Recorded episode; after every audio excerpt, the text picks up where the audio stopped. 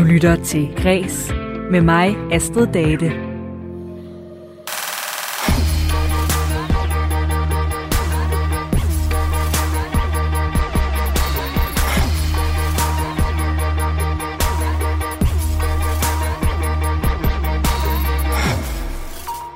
Der findes jo alle mulige forskellige slags musikinstrumenter, men øh, der er et, der skiller sig særligt ud fra alle de andre.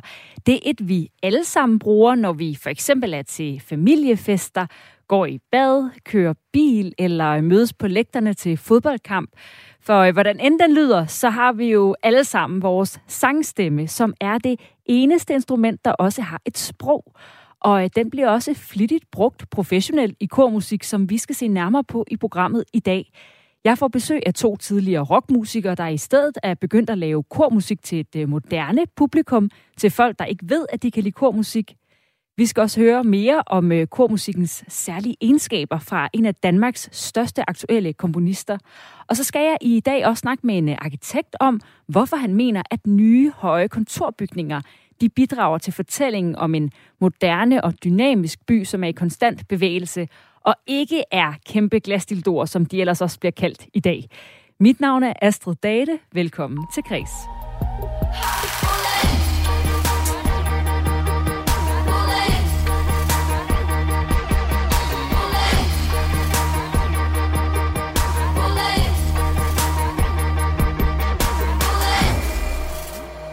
Traditionelt set, der forbindes øh, klassisk kormusik med kristendommen og er noget, der synges på latin. Et eksempel på det er Mozarts nummer Requiem fra 1700-tallet.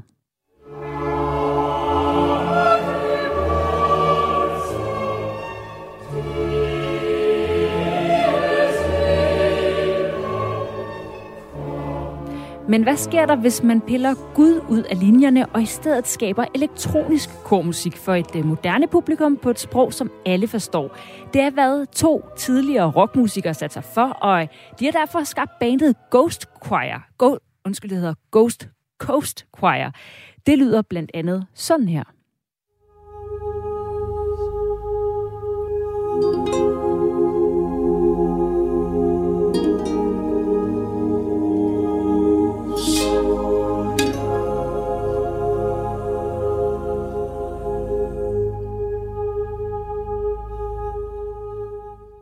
Og Ghost Coast Choir, de kan altså opleves rundt omkring i landet.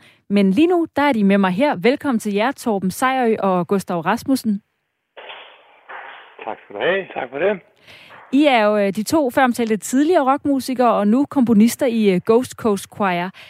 At lave kormusik til folk, der ikke rigtig ved, hvad de kan lide, eller at de kan lide kormusik, det er lidt jeres sådan øh, overordnet projekt med, med det her band, hvis man kan kalde det det.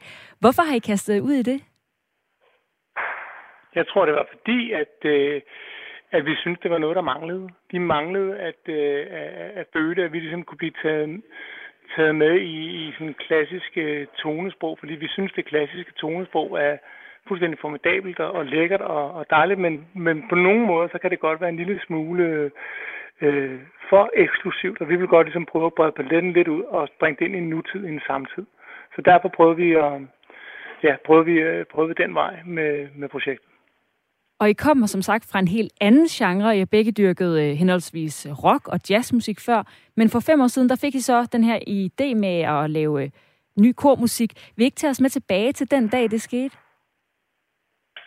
Jo, det kan du tro. Øh, det var sådan, at øh, Torben og jeg på det tidspunkt øh, var på festivalturné med rockbandet og var blevet spurgt om den her festival, om vi ville optræde sammen med et kor fra Berlin, der hedder Cantus Domus. Og så lavede vi nogle, nogle små arrangementer af numrene, som de kunne være med på. Og da vi så stod på scenen der omringet af 40 klassiske sanger og spillede for et kæmpe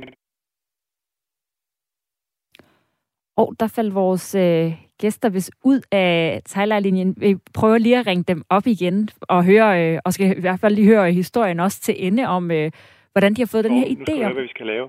Og du faldt lige ud. Nu er du tilbage du? igen. Du har lige været Nå. ude. Ja.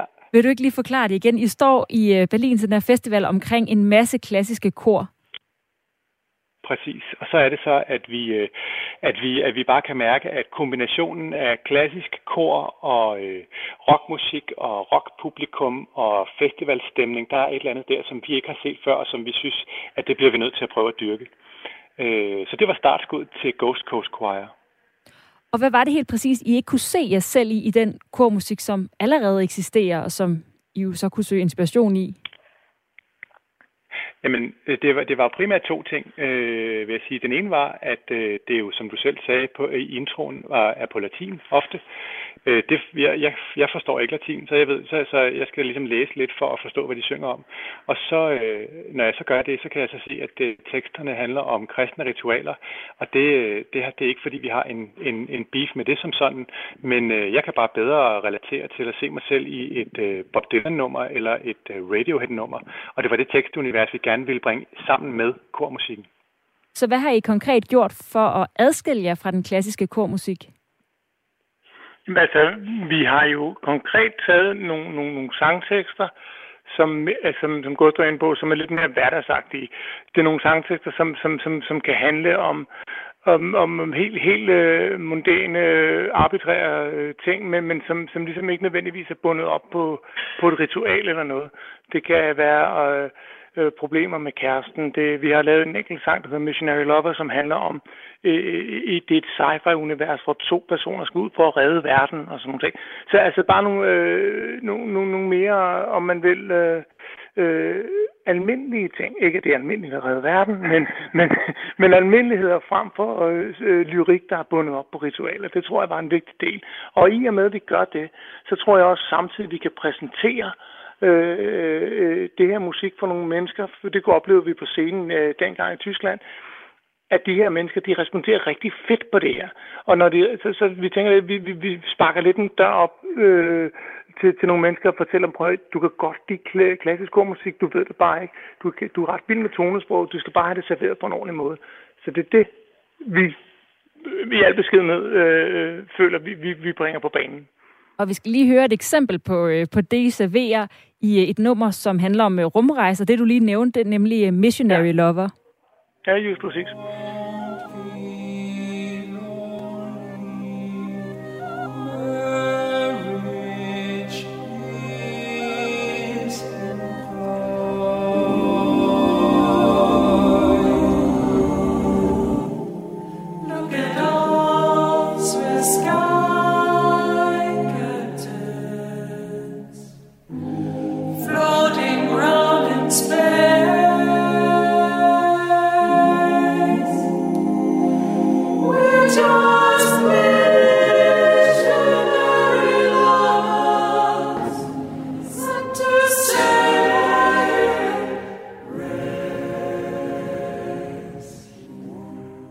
Og hvorfor er øh, rumrejser, som det her handler om, et aktuelt tema for jer? Øh, det kommer så, det kommer så af, øh, at øh, vi jo i øjeblikket så øh, er vi jo en, en, en periode i, øh, i verdens historie, hvor at øh, der er mange af os, der går og tænker på øh, sådan lidt øh, dystopiske fremtidsscenarier, og hvordan ser verden mon ud om 100 år? Og kunne man forestille sig, at planeten er fuldstændig ødelagt om 100 år, og vi er nødt til at tage ud i rummet for at lede efter en ny planet? Det er vi nok ikke de første, der har tænkt på. Men jeg tror måske, vi er nogle af de første, der har besluttet os for, at en korsang skulle handle om det. Øh, så det var, det var altså et, øh, vores øh, bud på at tage en, en, en helt aktuel øh, hvad kan man sige, tanke, frygt, forestilling øh, ind i den her kormusik. Mm. Og øh, koncerterne, som vi opfører lige nu, det er jo med afsæt i jeres debutalbum Ghost Coast Choir, som udkom i marts, og det album, det har fået opmærksomhed både nationalt og internationalt. Blandt andet skrev øh, musikmediet. GAFFA, at det er dybt fascinerende og utroligt smukt, og i Storbritannien, der har det fået øh, kommentarer som absolutely thrilling med på vejen, og Tyskland skriver, at det giver goosebumps, altså øh, kuldegysninger. Men føler I, mm. I mhm. lykkedes med at åbne kormusikken op for dem, der ellers ikke er til den slags musik? Det vil tiden jo vise, kan man sige. Øh, det håber vi da i hvert fald. Nu, øh, nu skal vi ud og prøve, prøve det af for alvor her i, øh, her nu i den kommende weekend her, ikke, hvor vi har nogle koncerter, vi skal spille. Og det håber vi da. Vi håber, at der er masser af mennesker, som ligesom har læst de her anmeldelser og, og synes, det lyder spændende og godt ud og, ligesom at, og smage på det, vi laver. Fordi vi bringer jo, det er jo ikke kun kor, vi tager jo også kormusikken og manipulerer det med nogle, med nogle elektroniske virkemidler, som nogle effektpedaler, og vi, øh, vi, vi sampler koret og, og kører det ind gennem nogle maskiner og sådan ting, for ligesom også at, og ligesom at, at bygge bro fra, øh, for, for det her, den gamle tid til den nye tid, så ligesom at, at, at folk ligesom kan måske se sig selv bedre i det, øh, i og med, at vi, som, som jeg startede med at sige, vi bringer det i en samtid. Så det håber vi, øh, men øh, vi, vi, vi må lidt være svar skylde, for vi, kan, vi har jo ikke rigtig øh, spillet så mange koncerter nu, så vi er jo nødt til at afvente resultatet. Ja, I skal jo øh, spille øh, koncert i aften blandt andet, og nogle ja. af de her koncerter, det er jo nogle, I øh, holder i kirker. I aften er det i Køge Kirke. I morgen er det så spillestedet Rada her i Aarhus, og på lørdag der er det Sankt Johannes Kirke i København. Er det de rigtige steder at optræde, hvis man gerne vil øh, åbne kormusik op for dem, der ellers ikke, altså dem, der ikke ved, at de kan lide det? Ja, altså øh, det, det spørgsmål kan man jo helt sikkert blive ved med at stille sig, og jeg vil sige, at øh, det er helt, helt klart det rigtige sted lige nu, fordi øh, dem, der, øh, dem vi samarbejder med om koncerterne og som arrangerer koncerterne, det er faktisk spillesteder, som har besluttet sig for, at det her, at det her skal foregå i en kirke, fordi der alligevel er noget ved den setting, som, øh, som, som, som gør musikken godt. Så jeg vil sige, øh, øh, Alice for eksempel i København øh, har, tiltrækker jo et helt andet publikum end Sankt Johannes Kirke formodentlig er, øh, er vant til at få ind ad døren. Så jeg tror faktisk, at det her samarbejder øh, vil gøre sig godt for alle parter. Og musikken kan jo også øh, spilles her i radioen, så vi skal lige høre et øh, nummer fra pladen, som I har valgt. Vil I ikke præsentere det? Det vil vi gerne jo, og det er øh, en sang, der hedder Soldier. Øh, og Soldier, det er en, øh, en hymne til, øh, til den, der har offre sit liv for andre. Meget øh, hverdagsagtigt tema også. Ret hverdagsagtigt. Sådan er det, når man bor på Nørrebro. Ja, nok. Tusind tak, Torben Sejrø og Gustav Rasmussen, komponister i Ghost Choir Choir, det her øh, nye kor. Og ja, fordi I var med her i kreds og åbne kormusik lidt op for os. Tak fordi I var med. med. Ja, tak. Og her er deres nummer Soldier.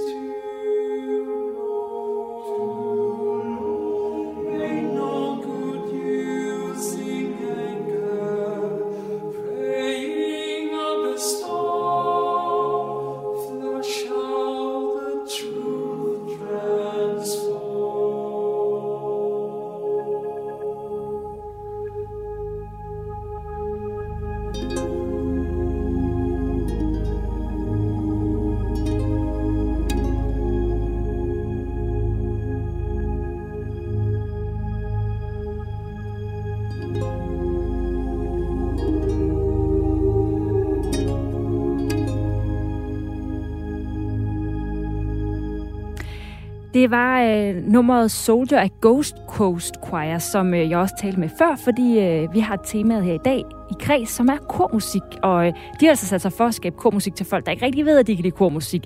Og senere i programmet, der vender jeg tilbage til det her tema, når jeg taler med en af Danmarks største nulevende komponister om, hvordan man egentlig komponerer kormusik til kor.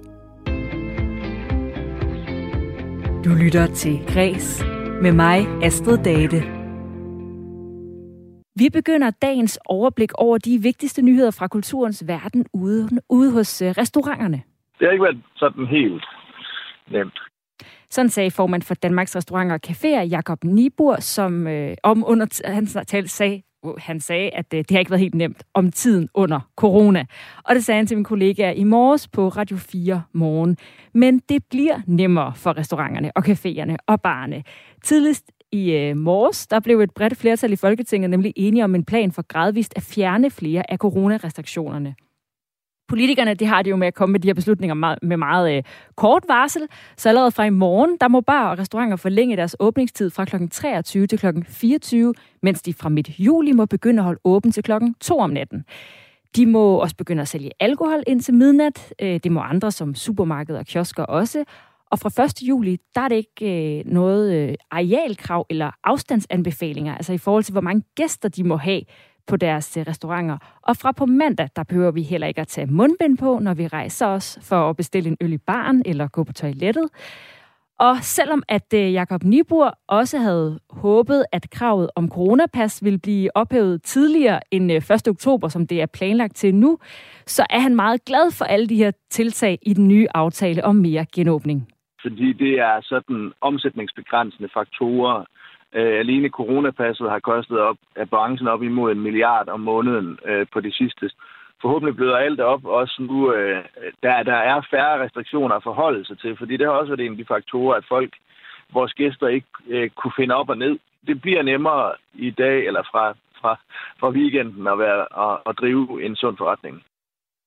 De sidste mange måneder, der har festival her i Kreds stort set været en erstatning for ordet aflysning.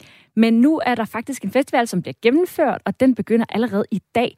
Det er ikke en musikfestival, men derimod en litteraturfestival, der hedder Literature Exchange, og afholdes her i Aarhus de næste 10 dage.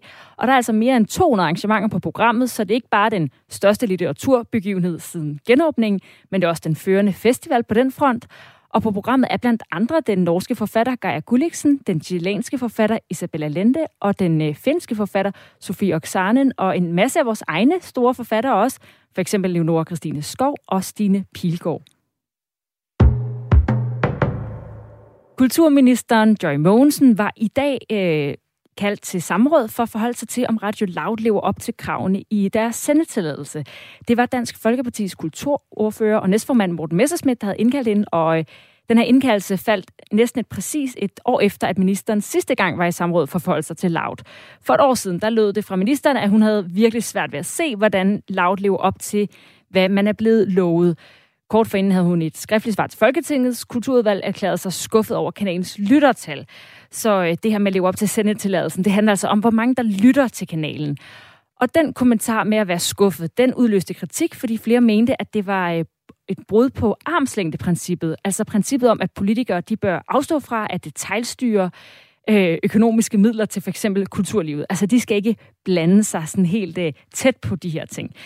Den oplevelse havde Joy Mogensen så åbenbart lært noget af, for øh, på dagens samråd, der afviste hun at gå ind i de konkrete kritikpunkter, som Morten Messersmith han rejste. Det handlede overordnet om, at Loud levede op til den grad af interaktion med lytterne, kanalen skal, om Louds livesendinger og udvikling af satiretalenter. Det virker som om, at vi har været her før, men øh, vi er alligevel et nyt sted, indledte kulturministeren og slog så med følgende ord fast, at øh, vurdering hos Radio- og TV-nævnet, det er, at Radio Loud har indleveret sin public service redegørelse, som har været sendt til høring, og nu vil der blive lavet en lytteundersøgelse, som også vil blive sendt i høring, hvorefter Radio- TV-nævnet vil komme med sin endelige vurdering, og det er den, der er i sagens kerne i dag. Det er den vurdering, der er sagens kerne i dag, lød det altså fra kulturministeren i dagens samråd om radiokanalen Loud. Du lytter til Græs med mig, Astrid Date.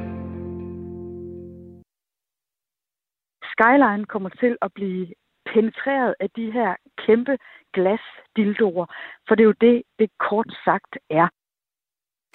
Ja, vi skal snakke øh, om øh, glasdildoer, som øh, altså er Anne-Sophie Hermansens beskrivelse af bygninger, som øh, lige nu er planlagt til at skulle opføres her i Aarhus, altså meget høje øh, kontorbygninger. Anne-Sophie Hermansen, hun er kulturkommentator på Dagbladet i Berlinske, og hun har meldt sig ind i debatten om højhuse i Aarhus, som øh, begyndte tidligere i år, da byggeriet Lighthouse på spidsen af Aarhus Ø gik i gang. Det er et øh, meget stort højhus på 142 meter, som står til at blive Danmarks højeste boligtårn.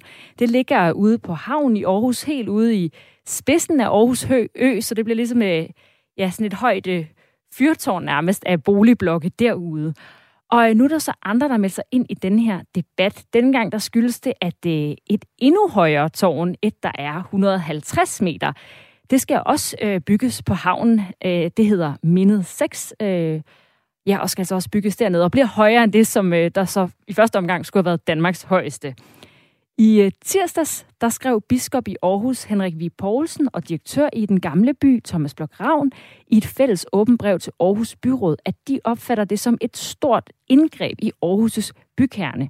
Og i går, der var det Kristi Dagblads kulturredaktør Michael Bak Henriksen, der gik til tasterne, og avisens leder skrev, at det, det er en beskæmmende tendens, der breder sig i landets bybilleder. De er altså ikke sådan vildt populære, de her meget høje bygninger, der bliver bygget lige nu i Aarhus. Øh, I øh, Michael Bak Henriksen, han skriver i Kristelig Dagblad, spektakulære bygningsværker, der uden den fjerneste fornemmelse for skaleforhold og sigtelinjer, tårner sig op og efterlader alt andet borgere som vel som bygningskultur i kold skygge, skriver han. Og i dag der er det så en øh, ny, der er kommet til tasterne i den her debat. Det er nemlig øh, Steffen Villesi, som øh, er øh, tidligere stadsarkitekt i Aarhus, og nu er han indehaver af konsulentfirmaet Steffen Villesis Architecture plus Urbanism. Og øh, han skulle øh, være lige på trapperne i øh, programmet her med mig for at fortælle, hvorfor han altså synes, at øh, de her bygninger, de er ikke, øh, altså de får lidt for mange hug i forhold til, hvad øh, de fortjener, og i virkeligheden øh, måske er udtryk for noget andet, netop en øh, dynamisk by og øh, en ny og udviklende by, som man også har kaldt det. Men vi venter altså stadigvæk lige lidt på ham, for at han øh, dukker op. Så øh, i stedet så vil jeg lige vende tilbage til temaet om kormusik, så I må lige have det her øh, boligdebat, høje bygninger en mente, fordi så kommer jeg tilbage til det. I øh, dag der øh, har jeg nemlig temaet kormusik på programmet.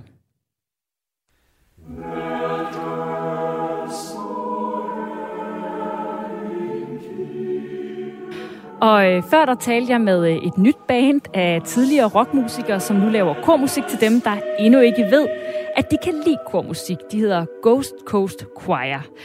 Og det her med at have en gruppe af sanger, der synger sammen, det er et helt særligt instrument at arbejde med, når man laver musik. Det fortæller manden bag musiknummeret, som øh, kører her i baggrunden. Liven og døden hedder det. Det er lavet af en af Danmarks største aktuelle komponister, som øh, i snart 40 år har gjort sig bemærket med sine musikkompositioner, og blandt andet har modtaget Nordisk Råds musikpris i 1996. Bent Sørensen hedder han, og øh, vi skal lige høre, hvad han øh, sagde om øh, kormusik, inden vi vender tilbage til, øh, til den her debat om arkitektur i Aarhus. Så her er øh, Bent Sørensen om øh, det særlige ved at arbejde med kormusik allerførst, der vil jeg gerne høre dig, hvad er det, du godt kan lide ved kormusik? Jamen, jeg tror, der er sådan en, en enorm fascination af den menneskelige stemme som et instrument. Altså, øh, der er jo det her med, at vi taler sammen, og vi øh, bevæger os sammen, og så når, de, når pludselig nogle mennesker øh, går ind og sammen laver en lyd, øh, så er det ligesom om, så, øh, hvis man kom fra en anden planet, ville man tro, at det var nogle helt andre øh, lyde, der kom ud, end dem, vi normalt hører, når vi går på gaden. Så jeg tror, at fascinationen ligger der. Og så er der selvfølgelig oven i det en, øh, en stor tradition.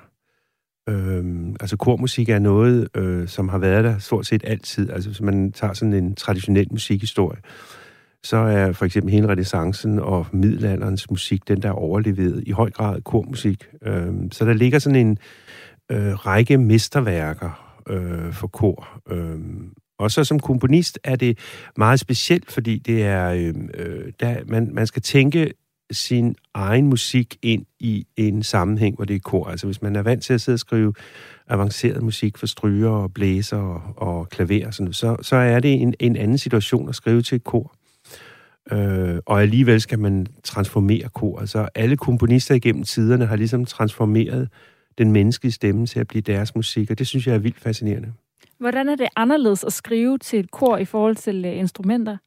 Jamen, det er jo, for det første er det jo selvfølgelig noget med registret, hvor, hvad der kan lade sig gøre, og så er klangen helt anderledes. Øh, registret, der mener du uh, tonerne? Ja, tonerne højt. Hvor altså, højt man, og hvor dybt man kan ja, synge. Det er klart, at man øh, med, på et klaver har man et øh, tastatur foran sig, som går ned fra den dybeste tone i verden til den højeste tone i verden. Den har man jo ikke, når man arbejder med et kor.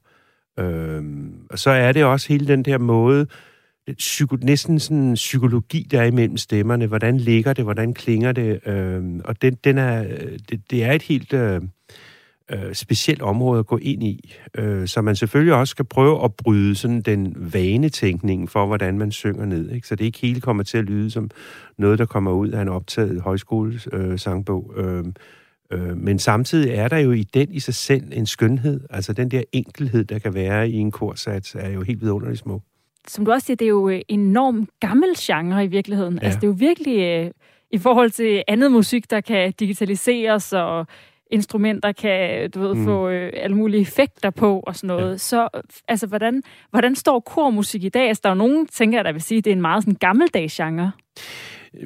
Ja, det kan godt være, at det er en gammeldag, eller det, man kan også sige, at det, det er gammeldags at spise mad, og gammeldags øh, så mange andre ting. Øh, men, men vi gør det, og, og man kan jo se altså på, selv på en, en, øh, den allernyeste musik, også inden for den rytmiske genre, der bruger man jo tit koret. Altså, det er, der er en og jeg ved ikke, der er sådan en fascination ved det, tror jeg. Jeg tror, at alle mennesker har en fascination ved den der klang, øh, og den fortsætter jo. Og så, så lyder et, et, øh, et korarrangement til en Melodi Grand Prix-sang eller en, en ny teknoplade jo lidt anderledes end, øh, end øh, den gjorde en, en Monteverdi og, og øh, øh, Palestrines musik fra renaissancen. Men, men øh, alligevel er der noget, der går igen, Altså man kan jo også sige, at der er så meget, der ændrer sig, men så er der måske også meget rart, der er noget, der ligesom har en klang.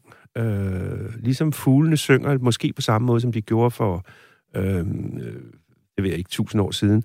Øh, og, og ligesom vi har de samme stemmer, som vi havde for tusind år siden, så ændrer vores sprog os jo på, på en eller anden måde. Vi taler på en anden måde. Men, men så er der den der linje, øh, som kormusikken ligesom kan gøre. Øh, og så tror jeg, at der er også en fascination ved den glæde, mennesker har, der synger i kor. Øh, der er jo uendelig mange øh, rigtig gode amatørkor, og, der, og når man siger amatørkor, så, så, øh, så er det øh, jo en del af en, en tradition. Det er også en del af en øh, øh, social tradition. Øh, man synger i et kor og møder op hver tirsdag og øver, og øh, øh, en gang om måneden har man en koncert i kirken, eller skal også skal på en kortur og sådan noget. Der er sådan den der øh, fascination af det. Jeg har selv sunget i kor jo, da jeg gik i gymnasiet, og også lidt efter.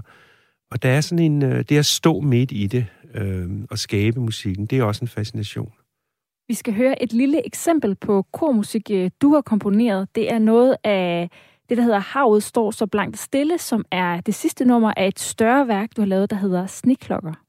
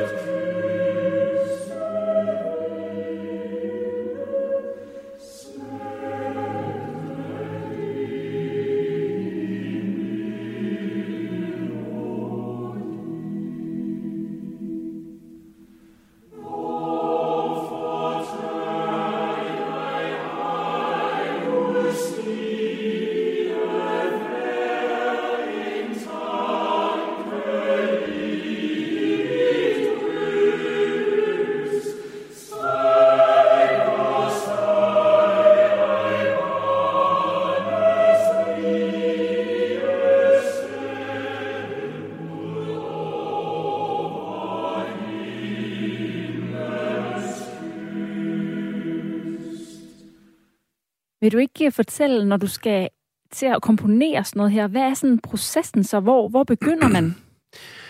Øhm, ja, hvor går, altså det her, i det her tilfælde, som er øh, sådan en lille melodi, øh, og meget sådan en enkel korsat, som, som øh, nær sagt er, øh, ja, det er sådan en enkel sats. Der har jeg... Der, Helt der, salmeagtigt. Ja, det er det jo, og, øh, og måske også... Øh, øh, altså nu, nogle af de andre værker på den øh, CD, du, du refererer til, der, de er måske mere komplekse på den måde, eller kompliceret vil jeg ellers sige, fordi der, der er måske også en kompleksitet i det her.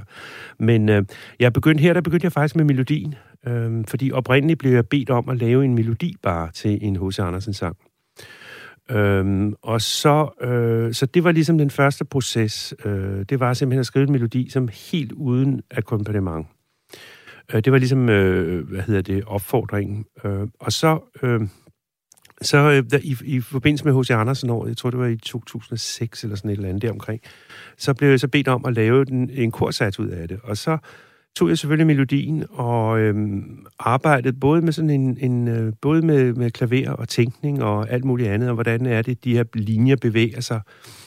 Øh, jeg kan huske, at der er et, et interview, jeg altid øh, tænker på. Det er et interview mellem to gamle kolleger, som nu desværre begge er døde. Øh, Ib Nørholm og Pelle Gudmundsen Holmgren.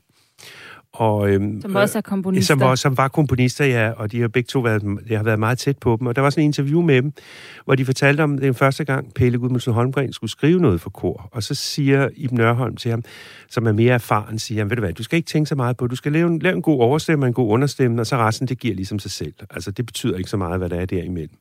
Og man kan sige, at sådan en, i den her øh, sats, du lige spillede, der er der fire stemmer, altså en sopran og en alt, som er damestemmerne, og så en tenor og en bas. Og øh, næsten al kormusik af den her enkelhed, den, den er meget baseret på melodien og på øh, fundamentet, som så er bassen. Øh, og jeg vil ikke sige, at det her tilfælde er det, der foregår midt imellem, at nogen er ligegyldige, men det er ligesom om, at tingene vokser ud fra det. Og det er svært at sige, hvordan det bliver til, fordi der er hele tiden øh, ting, der øh, der, der ligesom vokser ud af sig selv, hvordan ting skal være. Og der er også nogle, nogle der er nogle sådan, i godsøjne regler for øh, netop, hvad der egentlig klinger godt, øh, og hvad der egentlig får den her musik til at blive, som den bliver. Og det er selvfølgelig noget med harmonikken, det er noget med linjerne, at de enkelte stemmer bevæger sig på en eller anden måde, naturlig måde. Øh, jeg ved, at øh, øh, mange, som har sunget i kor, som for eksempel, for eksempel sunget alt, og tit har klaget over, at de står bare og synger en tone, fordi der ligger sådan en, en mellemtone midt i, som ligesom refererer til de forskellige harmonikker. Og, øhm, og det måske kan også være rigtigt, men man kan jo også forsøge at udfordre den der ting, sådan så alle fire stemmer kan synges hver for sig. Og jeg tror egentlig, i det her tilfælde, så havde jeg sådan et ideal om, at alle fire stemmer skulle ligesom øh, kunne være sig selv nok, øh, når de så også hang sammen. Øhm, det tror jeg sådan, jeg tænker både på, altså man kan sige, det tænker både på, hvordan det er linært, altså hvordan det bevæger sig fremad i tid, øh, den enkelte stemme som en linje, og så er det lodrette, hvordan akkorderne ligger. Øhm. Så det er ikke sådan, at du øh, har det færdige projekt i hovedet, som om det er mere, at man starter, og som du siger, så vokser det, og så bygger man mere og mere på ja. i virkeligheden, og flere stemmer ja. og flere toner. Det er klart, og i det her, man kan sige, at jeg nogle gange har jo øh, det færdige projekt, eller det færdige værk i hovedet, men, men ikke i detaljerne. Altså, der er jo grænser for, hvor mange detaljer man kan have i hovedet, men, øh, men ofte har jeg jo en idé om, hvordan det skal være. Og i det her tilfælde havde jeg en idé om en, en øh, for eksempel en faldende baslinje over for den her melodi, og havde som sagt skrevet melodien sådan helt øh, øh, spontant, øh, rent sådan gået og sunget den. Og, øhm, og jeg har det sådan med den her, og med andre, når jeg skal lave sådan nogle forholdsvis enkle satser, så skal jeg selv kunne synge den, når jeg går i bad.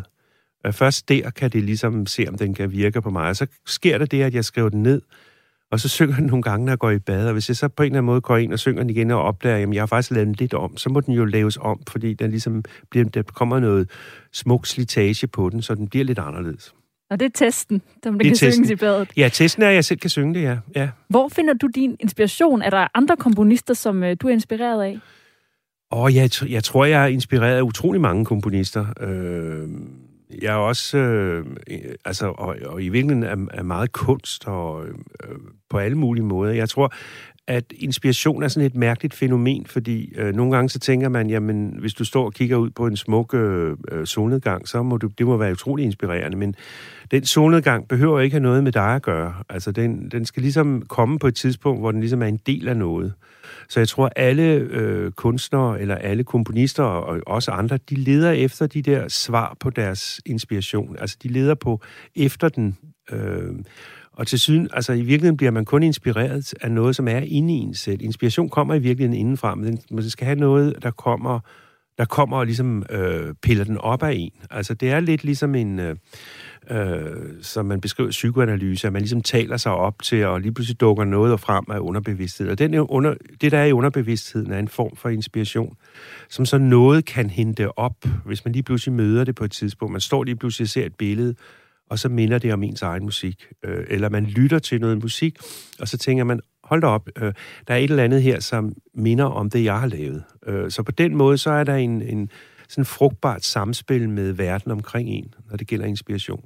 Og hvordan er det som komponist, når man øh, har øh, mærket noget i sin underbevidsthed og fået det frem og øh, kunne synge det i badet, og så lige pludselig høre det øh, opført af øh, måske flere hundrede sangere i sådan et kor. Altså, så se det øh, ske i virkeligheden. Jamen, det er, det er jo meget gribende, altså. Det, er, det, er, det vender man sig aldrig til at, øh, at, at synes er ligegyldigt. Altså, jeg synes, det er enormt øh, øh, smukt. Altså, jeg, jeg, jeg, på den ene side, så elsker jeg jo den der situation. Ikke? Altså, nu er det her en, en kort sats, den var vel tre minutter eller et eller andet.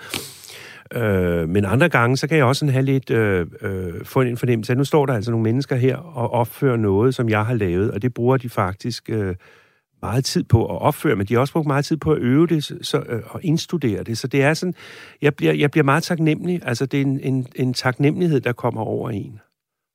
Og her til sidst, så tænker jeg, hvis nu, at man øh, som lytter ikke har hørt så meget kormusik, men er nysgerrig på den her genre, er der så et godt sted at begynde i forhold til, hvad man skal høre? Oh, det, det synes jeg er svært at sige. Øhm, øh, jeg tror, at man, jeg tror faktisk, når det gælder kormusik, kan man høre hele historien. Øh, fordi det er altid, jeg tror egentlig på, altså det er noget, jeg lige tænker over nu, det har jeg slet ikke tænkt over. Jeg tror, når det gælder kormusik, er det, er det mindre øh, svært at tage til sig ligegyldigt, øh, hvor avanceret det er. Men, men øh, jeg tror, jeg vil starte med at, at øh, høre... Øh, ah, hvad skal man høre, madrigaler af Monteverdi, motetter af Bach, øh, længere op øh, i musikhistorien, og så også øh, alle de øh, skønne arrangementer, der er af danske sange, øh, som, som ligesom bliver lavet for kor, fordi der, ligesom, der kan man mærke det her, øh, den der ligesom fornemmelse af den her store samlede fylde. Altså det er jo en mennesker, som hver for sig har en stemme, og så skal det jo gerne lyde som om, at det bliver en, en, en samlet enhed, øh, hvor vores stemmer normalt jo er ensomme. Altså, vi taler jo ikke i munden på hinanden. Når det gælder kormusik, så skal man synge i munden på hinanden, for man skal synge samtidig. Øh, men jeg tror, man, jeg tror faktisk, at kormusik øh, er... Øhm, fordi det er så tæt på os selv, altså det er jo en spejling af os selv, øhm, fordi vi også, øh, de fleste af os øh, går og synger en smule, ligegyldigt hvilket næb vi synger med, så har vi sådan en, kan vi godt gå og synge, det er jo ikke kun mig, der synger i badet. Så det er, det er en, øh, øh, en, en form for, øh, spejling, der er, hver gang man hører et kor. Jeg tror, det er nemmere end med instrumenter. Jeg ved det ikke. Altså, det er bare en strøtanke og sikkert forkert. Tusind tak, øh, Ben Sørensen, fordi du var med her og åbnede kormusikken lidt op for ja. os. Jamen selv tak, det var hyggeligt. Og jeg havde altså talt med Ben Sørensen, en af Danmarks største aktuelle komponister, fordi jeg i dag har set nærmere på temaet kormusik. Og nu vender jeg tilbage til, øh, hvad jeg lige nåede at begynde på lidt før, nemlig øh, den her debat om høje bygninger i byerne. Og øh, aktuelt øh, er det ud fra et øh, højt hus, der skal bygges, eller en høj bygning, kontorbygning, der skal bygges her i Aarhus. Det skal være 150 meter højt nede på havnen.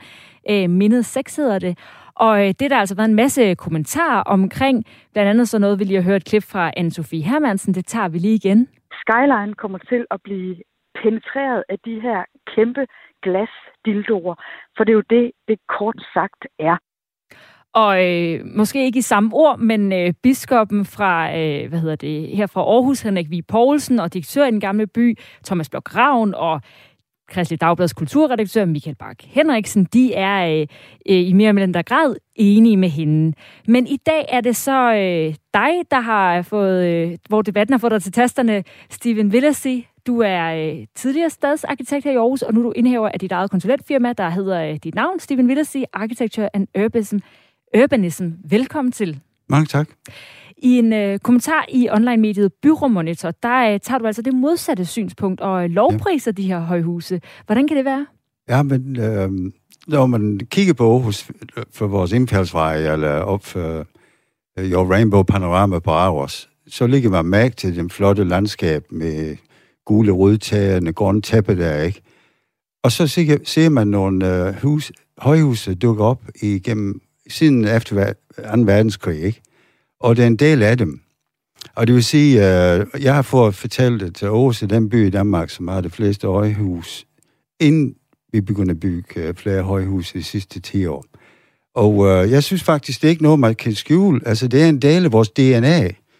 Og jeg ved, at øh, mange, som snakker om øh, Aarhus, som om det er Frederiksberg, Øgadekvarter eller Graven, men der er mange andre kvaliteter med Aarhus også. Det er en by i, i vækst og en erhvervsby og der er udvikling. Og øh, jeg synes, Højhus er også en del af vores historie. Synes du, de er pæne? Ja, det synes jeg faktisk mange af. Jeg, jeg, kigger på, jeg går og kigger på vores indfaldsvej forskellige steder fra.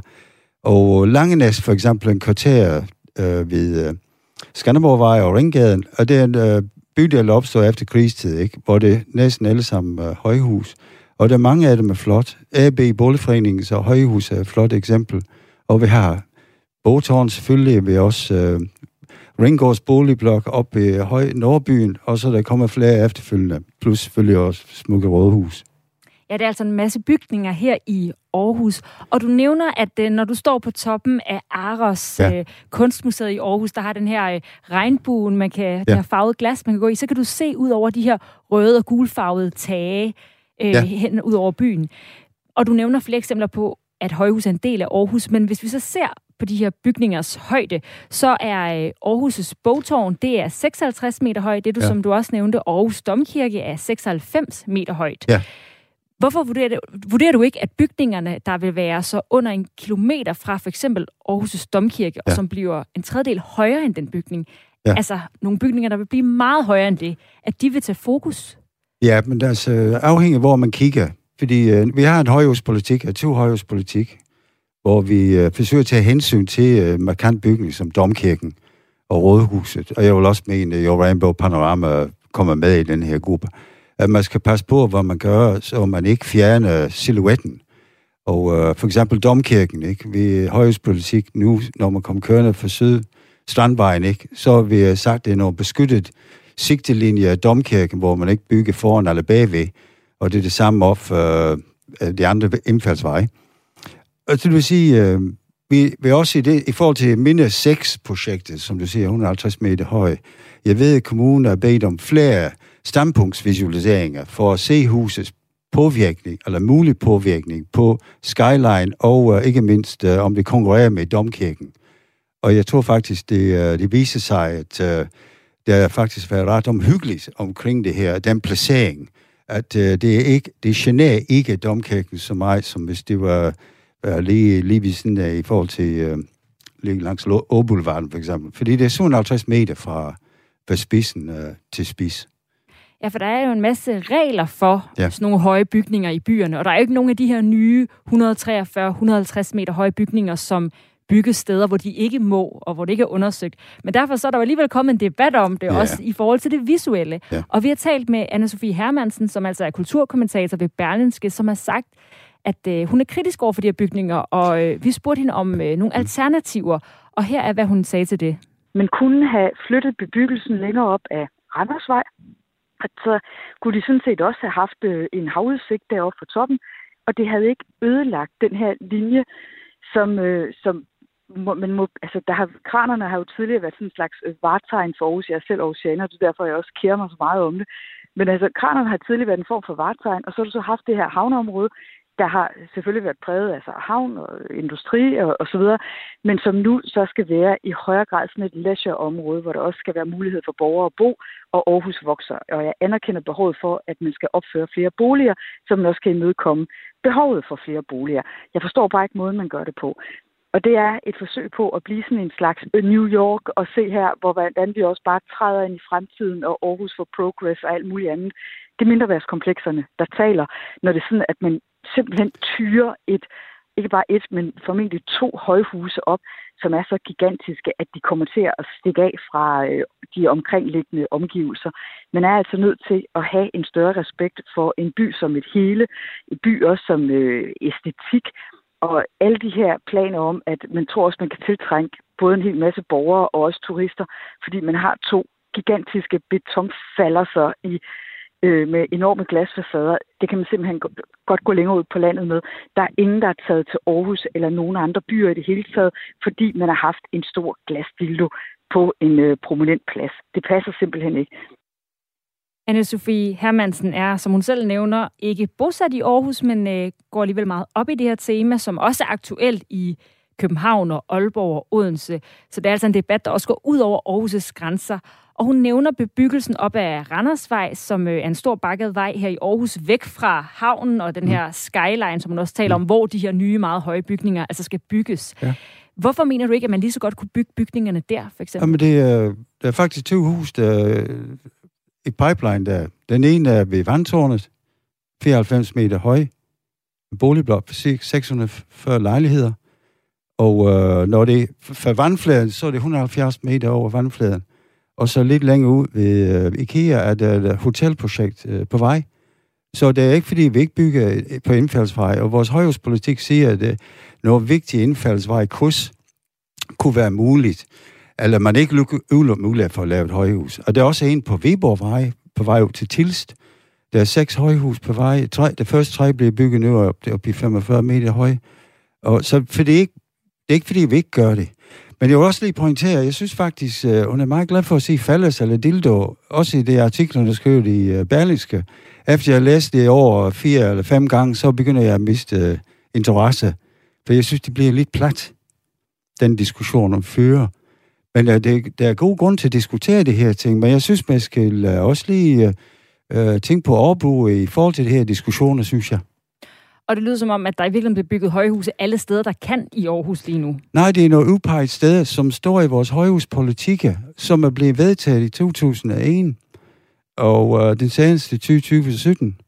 Og vi har borgerinddragelsesprocesser, og alle får at blive inddraget, dem man har lyst til, øh, som er inviteret til borgermøder og alle de der ting, hvor diskuterer det her politik.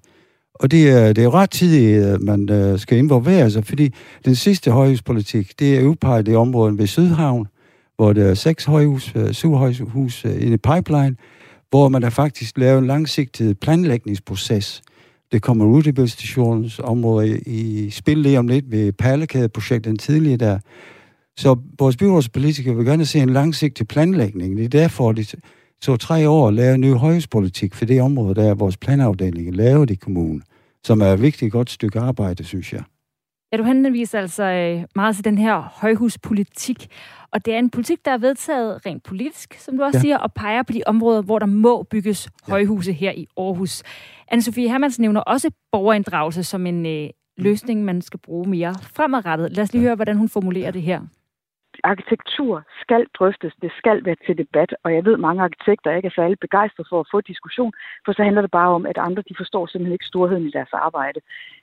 Måske fordi der ikke er nogen nævneværdig storhed. Det er jeg simpelthen nødt til at sige. Helt ærligt. Det er noget plat. Er det virkelig noget pjat? Fordi øh, vi har vores processer, som er lovligt. Vi skal gøre inddragelsesprocesser synligt. Øh, vi har også lavet om, nu siger jeg vi, altså det er ikke fordi, jeg stadig sagt, men det pointen er, at man inddrager borgere meget tidlige processer i forhold til tidligere. Og det er faktisk en meget god øh, dialog omkring projektet det må vi indrømme, det er ikke altid, man får lov til at lave lige præcis det, man øh, ønsker som borger.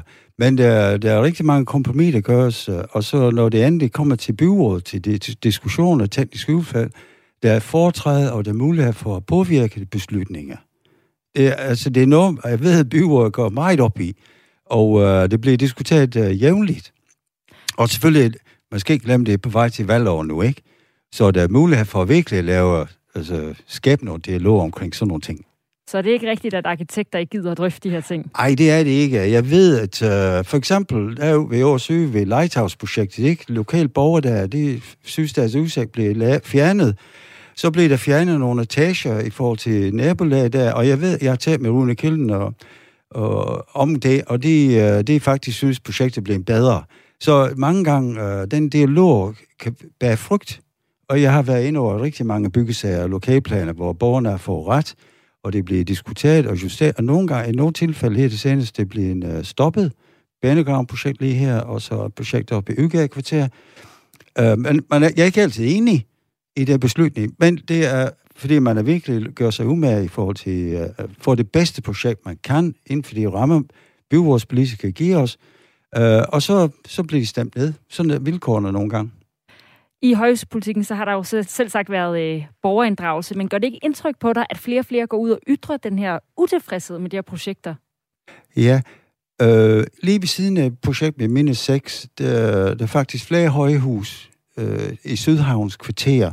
Det er der, hvor kommunen øh, har lavet en proces, som øh, er taget nogle år at komme igennem med. Og det, jeg synes, kommunen har været meget dygtig til at lave inddragelsesprocesser øh, og advisory boards og ting og sager, øh, som er ud over det, man laver i forhold til en kommuneplanproces. Og det, det viser sig nu, også med banegravsprojekt og projekter som Minde 6, at øh, privat bygherre skal også med, med omhyggeligt i forhold til at kommunikere, hvad man laver. Fordi især i det her projekt, hvor der, der mulighed for, at det bliver øh, politisk varm kartoffel, øh, hvor borgerne også er meget aktive.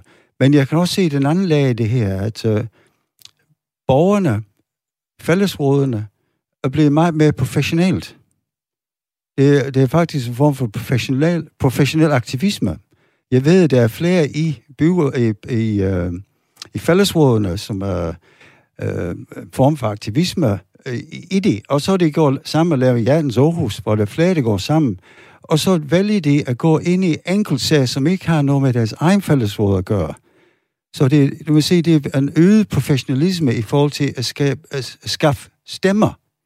Og jeg ved, det, det går rundt på Ingerslev Marked om lørdag og onsdag og lave en indsamling af, af navne og lister og sådan, ikke? Så det er noget, som er blevet øget professionelt. Ikke kun det lokale, not i my backyard, men faktisk blander sig øh, mange steder i byen.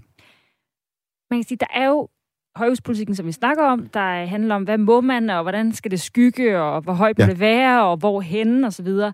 Men kan du ikke forstå, at der er mange, der bare tænker, at det her ødelægger simpelthen bare udsigten rent æstetisk. Og så kan det godt være, at det følger nogle politisk vedtagende regler, ja. men at der er en masse borgere og en masse, der ja. kærer sig omkring arkitektur og og måske ikke engang er arkitektureksperter, men bare har en eller anden, øh, netop en sans for æstetik og byrum, der ja, synes, ja. at det er bare grimt.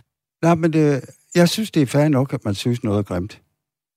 Selvom jeg måske synes, det er flot. Sådan, øh, sådan er verden strikker sammen, ikke? Men altså, når man læser de politik, vi har lavet, og det er langsigtet planlægning, altså på ene siden, der det viser en illustrationer for, hvordan man kan for eksempel minde sex gå op i en vis højde. Fordi det, man, det var i pipeline, da man lavede højhuspolitik. Så det er noget, der var ligesom synkroniseret. Og øh, jeg tror måske nogle gange, øh, folk ikke er klar over, hvilke konsekvenser nogen politik har. Og så måske ikke være sådan helt ops på, hvilken betydning den kan få. Øh, så så du mener, det, man kommer lidt på bagkant jamen, med jamen, det der med at være rettidig i forhold til uh, sin kritik. Øh, men jeg kan sige, at øh, man kan altid diskutere, om noget er for høj. Øh, det kan man godt. Og jeg, jeg er ikke en af dem, der synes nødvendigvis, at den kommer til at ødelægge det hele. Jeg synes, den ligger over mod Industrihavn, og når jeg kom cyklen ind i mor- øh, til møde her i dag, ind i byen, jeg kunne se, at Industrihavn har en enorm silhuet af industriel bygning, som er højere, den, øh, altså meget høj. Og, øh, det, men det er ikke konkurrerer altså med domkirken, synes jeg ikke. Altså, domkirken vil altid være der, står der enormt smukt, ikke? Midt i det hele, mens andre ting dukker op øh, løbende gennem tid.